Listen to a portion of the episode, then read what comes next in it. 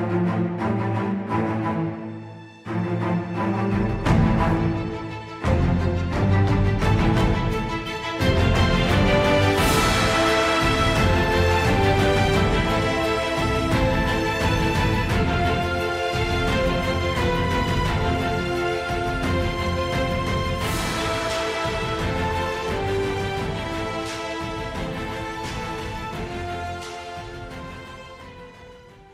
வணக்கம் நண்பர்களே. சென்ற அத்தியாயத்தோட காய்ச்சிருக்கத்தை பார்த்துட்டு வந்துடலாம்.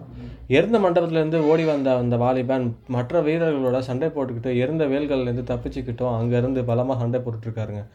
இளஞ்செழியன் அவருக்கு உதவி செய்ய அங்கே போக அந்த நேரத்தில் ஒருவன் அந்த வாலிபனோட தோள்பட்டையில் ஒரு வேலை இறக்கிடுறான். அதை பிடுங்கி போட்டுட்டு அவர் இன்னும் சண்டை போட்டுட்ருக்காரு. அந்த இடத்துல இருங்கோவேல் வர்றதுக்குள்ளே அங்கேருந்து தப்பிச்சு போகணும்னு சொல்லி சமணத்துறவி இவனை கூட்டுக்கிட்டு வாலிபனோட உயிரை காப்பாற்றலாம்னு சொல்லி சமணத்துறவி சொன்ன இடத்துக்கு இளஞ்செழியன் சமணத்துறவி அந்த வாலிபனை தூக்கிட்டு போகிறாங்க போன இடத்துல கதவை திறக்கிறது யாருன்னு பார்த்தீங்கன்னா இன்பவழி தான் வந்து கதவை திறக்கிறாங்க. ரெண்டு பேருக்கும் ஆச்சரியம். அந்த நேரத்தில் வெளியில் காவல் காவல்களோட சத்தம் கேட்க இன்பவள்ளி கிட்ட சொல்லிட்டு ஒரு கதவை மூடுறாருங்க.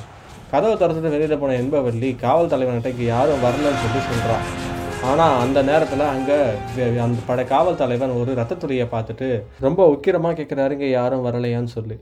வாங்க அடுத்த பாக்கத்தில் கதையில பார்ப்போம்.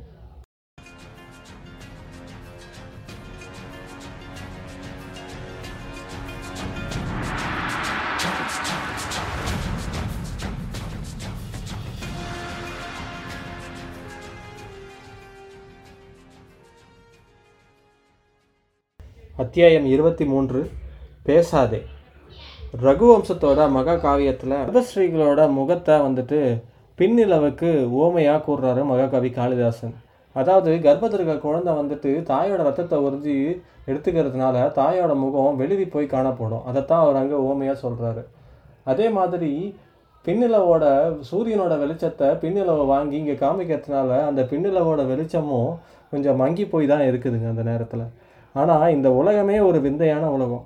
அதாவது ஒரு உயிரோட சக்தியை எடுத்து தியாகம் செஞ்சு இன்னொரு உயிரை வந்துட்டு அந்த இடத்துல அது சம்பவிக்குது. அதனாலேயே இந்த உலகம் வந்துட்டு ஒரு விந்தையான உலகம் சொல்லி எல்லாருக்கும் புரியுதுங்க.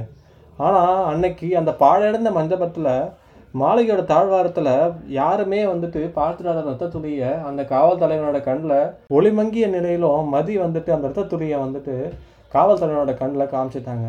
அதை பார்த்ததுக்கப்புறம் காவல் தலைவனுக்கு ரொம்ப கோபம் உச்சத்துக்கு ஏறி போயிட்டு அவர் என்ன கேட்குறாருன்னா இன்பவள்ளியும் கொஞ்சம் பயந்துக்கிட்டே வந்து மாட்டிக்கிட்டோம். இப்போ எப்படி தான் தப்பிக்கிறதுன்னு சொல்லி என்ன செய்யறதுன்னு தெரியாமல் முழிச்சுக்கிட்டே நிற்கிறாங்க அந்த நேரத்தில் நம்ம காவல் தலைவன் என்ன சொல்கிறாருன்னா இங்கே யாரும் வரவில்லையா? அப்படின்னு சொல்லி இடியை போல குரலில் ரொம்ப பயங்கரமாக கேட்குறாருங்க உள்ளே இருந்த பயத்தெல்லாம் மறைச்சிட்டு முகத்தில் கொஞ்சம் கல்லாக்கிக்கிட்டு இன்பவள்ளி பேச ஆரம்பிக்கிறாங்க. இல்லை தான் முன்பே சொன்னேனே. இறந்து கோவினால் மட்டும் புதிய ஆட்கள் வந்துடுவா போகிறார்கள் அப்படின்னு சொல்லி பதிலுக்கு கேட்குறாங்க. காவல் தலைவன் கோபம் எல்லை மீறி போயிட்டுருக்குங்க. ஆனால் அந்த நேரத்தில் இவை என்ன தெரியுமா? இது என்ன பெரிய வெந்தை? ரத்தம் சிந்தி இருக்கிறது ரத்தத்துறைகள் எங்கிருந்து வந்தன? கேட்பானேன் காயத்திலிருந்து தான் வந்தது. இப்படின்னு சொல்லி நம்ம இன்பவள்ளி ரொம்ப சாதாரணமாக பதில் சொல்கிறாங்க காயமடைந்த வாலிபன் யாரும் இங்கு வரவில்லை என்று சொன்னாயே நீ? காவல் தலைவன் பேச்சில் மரியாதை குறையறத பார்த்துட்டு இருந்த இன்பவள்ளியும் அவன் பதட்டம் அதிகமாகிறதையும் இன்னும் கவனிச்சிக்கிட்டு தான் இருந்தாங்க.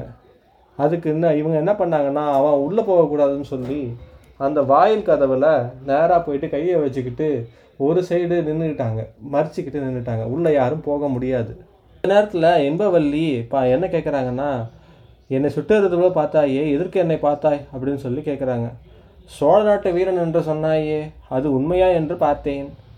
அதில் சந்தேகப்பட காரணம் என்ன இருக்கிறது? உன் பேச்சும் நடத்தையும் என் பேச்சுக்கு என்ன? பேச்சில் மரியாதை இல்லை ஏக வசனத்தில் பேசுகிறாய். எங்கள் நாட்டு வீரர்கள் பண்பு தெரிந்தவர்கள். இப்படியெல்லாம் எடுத்தெறிஞ்சு பேச மாட்டாங்க. நீ மட்டும் சோழ நாட்டு வீரனாக இருந்தால் நாளைக்கே உன் தலையை என்னால் சீவிட முடியும் அப்படின்னு சொல்லி இன்னும் இன்பவல்லி கொஞ்சம் கடைசி வார்த்தைகளை ரொம்ப சுட சுட ரொம்ப கோபமாகவும் சொல்கிறாங்க அதை கேட்டு கேட்டுட்டு நம்ம காவல் தலைவனை கொஞ்சம் அசந்து போயிட்டு மேற்கொண்டு என்ன செய்வதுன்னு தெரியாமல் கொஞ்சம் தகச்சு போய் நிற்கிறாருங்க நான் கடமையைத்தான் செய்கிறேன் என் தலையை யாராலும் வாங்க முடியாது பெண்ணே. இன்பவல்லியோட அடுத்த கேள்வி அவனோட தைரியத்தை கொஞ்சம் கொஞ்சமாக உடச்சிக்கிட்டே வந்தது சுக்குநூறாக நொறுக்கிருச்சு. மன்னர் இருங்கோவேல் கூடவா உன் தலையை வாங்க முடியாது. இதை கேட்டதுக்கப்புறம் மன்னர் மன்னர் அப்படின்னு சொல்லிட்டு அந்த காவல் தலைவன் கொஞ்சம் பயந்து தான் போயிட்டாங்க. இந்த ஊரில் தான் இருக்கிறார். அது உங்களுக்கு தெரியுமா? தெரியும். அவர்தான் இங்கே எங்களை அழைத்து வந்தார். பொழுது விடிந்ததும் அவரே வருவார். இந்த ரத்தத்துறைகளை பற்றி நீ அவரிடமே கேட்டுக்கொள் அப்படின்னு சொல்லி இன்பவல்லி முடிக்கிறாங்க. நல்லது என்னை மீறி நீ உள்ளே நுழைந்தால் பலனை நீ அனுபவிக்க தயாராக இரு அப்படின்னு சொல்லி இன்பவல்லி காவல்தலனை நல்லா மிரட்டிட்டாங்க. அவனும் அந்த மிரட்டலுக்கு பணிஞ்சு போயிட்டு கொஞ்சம் கொஞ்சமாக ஒடுங்கி போய் அடுத்து என்ன எதிர்பார்க்க பார்க்கறதுன்னு தெரியாமல் இருங்கோவில் மிக ரகசியமாக தான் கரூருக்கு வந்திருக்காருன்றது அவனுக்கு நல்லாவே தெரியும். அது மட்டும் இல்லாமல் அவர் வந்திருக்கிறது ரொம்ப அந்தரங்கமானவர்களுக்கு மட்டும்தான் தெரியுன்றது அவனோட திட்டமாகவும் இருந்துச்சு. இருங்கோவில் விஜயத்தை பற்றி அறிந்திருந்த பெண்ணும் மன்னருக்கு கண்டிப்பாக வேண்டியவராக தான் இருக்கணும். அந்த நேரத்தில் மன்னரிடமும் அவரிடமும் கொஞ்சம் பயமும் அவனுக்கு ஏற்பட்டது. ஆனால் எருந்த மாலையிலிருந்து தப்பி வந்த வாலிபன் வேற எங்கும் போகிறதுக்கு வாய்ப்பே இல்லை. இங்கே ரத்த துளிகள் வேற இருக்குது ஆனால் இந்த நிலையில் நம்ம உள்ளே போய் சோதனை செய்யாமல் வெளியில் போயிட்டா அது தவறாயிடுமோ? ஆனால் உள்ளே போனால் இந்த பொண்ணு நம்ம உள்ளே விட மாட்டோம்னு சொல்லி சொல்கிறான் மன்னருக்கு தெரிஞ்சவாளை வேற இருக்கா. இந்த நேரத்தில் என்ன பண்ணுறதுன்னு சொல்லி அந்த காவல் தலைவன் இருங்கோவேலையும் திட்டுறான் இன்பவல்லையும் கரைச்சி கொட்டுறான் மனசுக்குள்ள. அம்மணி நாங்கள் ஊழியர்கள் எங்களை மிரட்டி பயனில்லை. அரசர் கையிலிருந்து தான் ஒரு வாலிபன் தப்பி ஓடி வந்து விட்டான். அவனை பிடிக்காவிட்டால் மன்னரோட உயிருக்கே ஆபத்து. நீங்கள் அனுமதி கொடுத்தால் உள்ளே சென்று பார்த்து விடுகிறேன். வாலிபனால் மன்னர் உயிருக்கு ஆபத்தா? ஆம் சோழ மண்டலாதிபதி ஒரு வாலிபனால் ஆபத்தா? ஒரு வாலிபன் நீங்கள் சொல்வதை பார்த்தால் காயமடைந்தவன். அவனால் என்ன ஆபத்தை நேரிட முடியும்?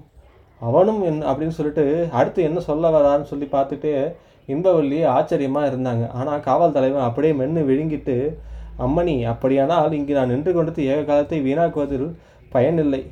நீங்களும் சென்று அந்த வாலிபனை தேடுங்கள். நானும் தேடுகிறேன். இங்கு எந்த வாலிபனும் வரவில்லை. நாங்களும் மன்னருக்கு வேண்டியவர்கள்தான். இங்கு வந்தால் உள்ளே காவலர்கள் இருக்கிறார்கள். அவர்களை வைத்து நானவே நாங்களே அவனை சிறை செய்து மன்னரிடம் ஒப்படைத்து விடுவோம் அப்படின்னு சொல்லி நம்ம இன்பவல்லி ஒரு நாடகத்தை போட காவல் தலைவனோ அப்படியானால் இந்த ரத்த துளிகள் எங்கேருந்து வந்ததுன்னு சொல்லி கேட்குறாருங்க. சமணத்துறவி ஒருவர் வந்திருக்கிறார். அவருக்கு பட்ட காயத்தில் இருந்தால் வந்தது.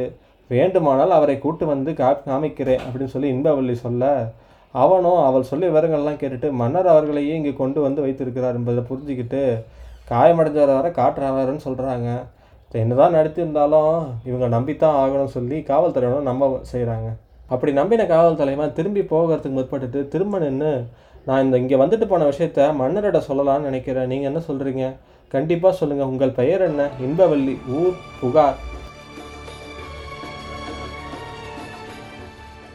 என் பெயரை சொன்னாலே மன்னருக்கு நன்றாக தெரியும். பெரிதும் மகிழ்ச்சி அடைவார். என் தலைவி அவர் நண்பரின் மகள். யார் அந்த நண்பர்? மாரப்பவேல். இதை கேட்டதும் அந்த காவல் தலைவன் இடிஞ்சு போய் நின்றுட்டாங்க தமிழகத்தோட பதினைந்து வெளிர்குளத்தில் மிகச்சிறந்தவரான மாரப்பவேலோட இல்லத்தில் அனாவசியமாக விசாரணை செஞ்சுட்டோமேன்னு சொல்லி பயந்துக்கிட்டே அந்த காவல் தலைவன் அந்த இடத்த விட்டு போகிறாங்க பாதி உண்மையும் பாதி பொய்யையும் சொல்லி காவல் தலைவனை பயமுறுத்தி திரும்ப அனுப்பிட்ட இன்பவல்லி கதவை சாத்திட்டு பெருமூச்சு விட்டுட்டு உள்ளே வராங்க. உள்ளே வந்து கொஞ்ச நேரத்துக்கு அப்புறம் நிலா வெளிச்சத்தில் அந்த ரத்த துளிகளை தெரியறத பார்த்துட்டு ஒரு காவலனை கூட்டுட்டு அந்த ரத்த துளிகளை துடைக்க சொல்கிறாங்க ரத்த துளிகளை அப்புறம் உள்ளே வந்துட்டு என்னதான் நடக்குதுன்னு சொல்லி அந்த அறையில் பார்க்குறாங்க ஆனால் தலைவி படுத்துருக்க வேண்டிய இடத்துல அந்த வாலிபனை படுக்க வச்சுட்டு தலைவியே அவனுக்கு பணிவிடை செய்யும்போது இந்த வாலிபனை கண்டிப்பாக இவங்க தேடி வந்ததில் ஏதோ ஒரு விஷயம் இருக்குன்னு சொல்லி இன்பவல்லியும் புரிஞ்சுக்கிறாங்க. அவன் படுத்திருந்த பஞ்சனைக்கு பக்கத்தில் பச்சிலையை வாட்ட பூவழகி ஒரு விளக்கு ஒன்றை ஏற்றி கொண்டிருந்தாங்க. அந்த நேரத்தில் மறுபக்கத்தில் கொஞ்சம் எட்ட தள்ளி இளஞ்செழியன் ஏதோ ஒரு கவனத்தினால இந்த வாலிபனை முகத்தையே கூர்ந்து கூர்ந்து கவனிச்சிட்டு இருந்தாருங்க. நடு வயதுக்கு மேலே அந்த அறையில் இருக்க ஒரே ஆள் சமணத்துறவி தான். அவரும் அந்த இடத்துல ஒரு ஓரமாக பாலிபனோட காலடியில் உட்காந்துக்கிட்டு ரொம்ப கவலையுடனே மௌனமாக உட்காந்துக்கிட்டு இருக்காருங்க. அந்த நேரத்தில் வாலிபனோட முகத்தையே உத்து உத்து பார்த்துட்டு இருக்காருங்க நம்ம படைத்தலைவர். விளக்க நல்லா ஏற்றிட்டு காயத்தை பரிசோதனை செஞ்சுட்டு இருந்த பூவழகி கண்களில் கவலை குறிப்படுறதை பார்த்து சமணத்துறவி ஏனம்மா பெரிய காயமா? நெற்றி காயம் பலமில்லை. தோள்பட்டையில் தான் வேல் பாய்ந்தது ஆழமாக பதிந்து விட்டது. அதிலிருந்து ரத்தம் நிறைய விரயமாயிருக்கிறது.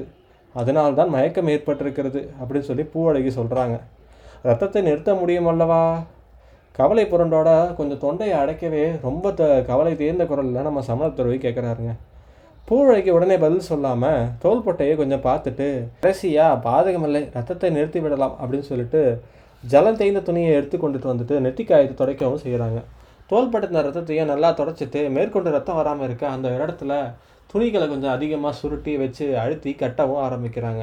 அதுக்கப்புறம் இன்பவல்லி கிட்ட சொல்லி இன்பவல்லி சொம்பில் பால் வைத்து கொண்டிருக்கேன் அதை போய் எடுத்துட்டு வான்னு சொல்லி சொல்கிறாங்க இன்பவல்லி பால் கெட்டு போயிருக்குமேன்னு சொல்லி கேட்குறாங்க காய்த்து வச்ச பால் தான் அதனால் கெட்டு போகாது நீ போய் எடுத்துகிட்டு வான்னு சொல்கிறாங்க நல்லா காய்ச்சின பால் தானே அப்படின்னு சொல்லி இன்பவல்லியும் அதை எடுத்துகிட்டு வந்து ரொம்ப துரிதமாக கொடுக்குறாங்க. கொடுத்ததுக்கப்புறம் அந்த நேரத்தில் பூவழகி என்ன பண்ணுறாங்கன்னா இளஞ்செழிகன் மற்றும் சமணத்துறவியோட உதவியோட அந்த வாலிபனை தூக்கி அந்த கட்டில் மேலே கொஞ்சம் சாய்ந்தா மாதிரி உட்கார வச்சுட்டு அவரோட வாயில் வலுக்கட்டாயமாக அந்த பாலை கொஞ்சம் ஊற்றுறாங்க ஊற்றுனதுக்கப்புறம் பச்சளையை வாட்டி அவர் கையில் கட்டவும் செய்கிறாங்க அதுக்கப்புறம் தான் அந்த வாலிபனோட முகத்தில் கொஞ்சம் கொஞ்சமாக கண்ணை திறக்க ஆரம்பிக்கிறாருங்க. கண்ணை திறந்து பார்க்கும்போது தனக்கு யாரோ பணிவிடை செஞ்சிட்ருக்காங்கன்றதையும் அவர் புரிஞ்சுக்கிறாரு புரிஞ்சுக்கிட்டு அவர் என்ன பண்ணுறாரு இன் நம்ம இளஞ்செழியனோட முகத்தை பார்க்குறாருங்க. அதுக்கப்புறம் அந்த பாலிபன் கொஞ்சம் பேசவும் ஆரம்பிக்கிறாரு. அந்த பேச வேண்டிய சமயத்தில் பேச வேண்டாம் பொறுங்கள். பிறகு நிரம்ப பேசிக்கொள்ளலாம் சொல்லி பூவழகி பேச வந்தவரை பேச விடாமல் தடுத்துட்டு நம்ம சமணத்துறவியை பார்த்து தம் தேய்ந்த துணிகளை அங்கேருந்து எடுத்துருங்கன்னு சொல்லி சொல்கிறாங்க சமணத்துறவியும் பக்குவமாக அந்த பெண் பச்சனை வாடுறதை பார்த்துட்டு வியந்து போய் பஞ்சனை சார்ந்துக்கிட்டு இருந்த வாலிபனை பார்க்குறாருங்க. ஆனால் அந்த வாலிபனும் அந்த பச்சலையை வாட்டிக்கிட்டு இருந்த பூவழகியோட அழகில் மயங்கி அவளையே பார்த்துக்கிட்டு இருக்காங்க. ஆனால் இந்த சமயத்தில் நம்ம இளஞ்செழியன் பூவழகியோட க பார்க்காம அவர் மட்டும் வேறு ஏதோ யோசனையே இருக்கிறாருங்க. காரணம் என்னென்னா அந்த வாலிபன் யாருன்னு சொல்லி அவருக்கு கொஞ்சம் கூட பிடிபடலை. அவர் ரொம்ப நேரமாக யோசிச்சுக்கிட்டே இருக்கும்பொழுது திடீர்னு சொல்லி அவர் முகத்தில் ஒரு தெளிவு படந்ததுக்கான அறிகுறி தெரியுதுங்க.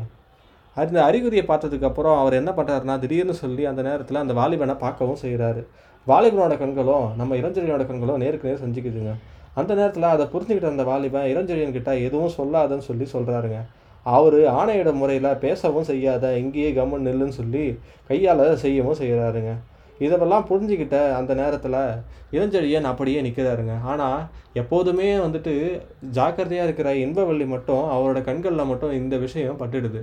பட்டவ மொழி பொழுதில் என்னன்னு சொல்லி பார்த்துக்கிட்டு அவ்வளோ யோசிச்சுக்கிட்டு நிற்கிறாங்க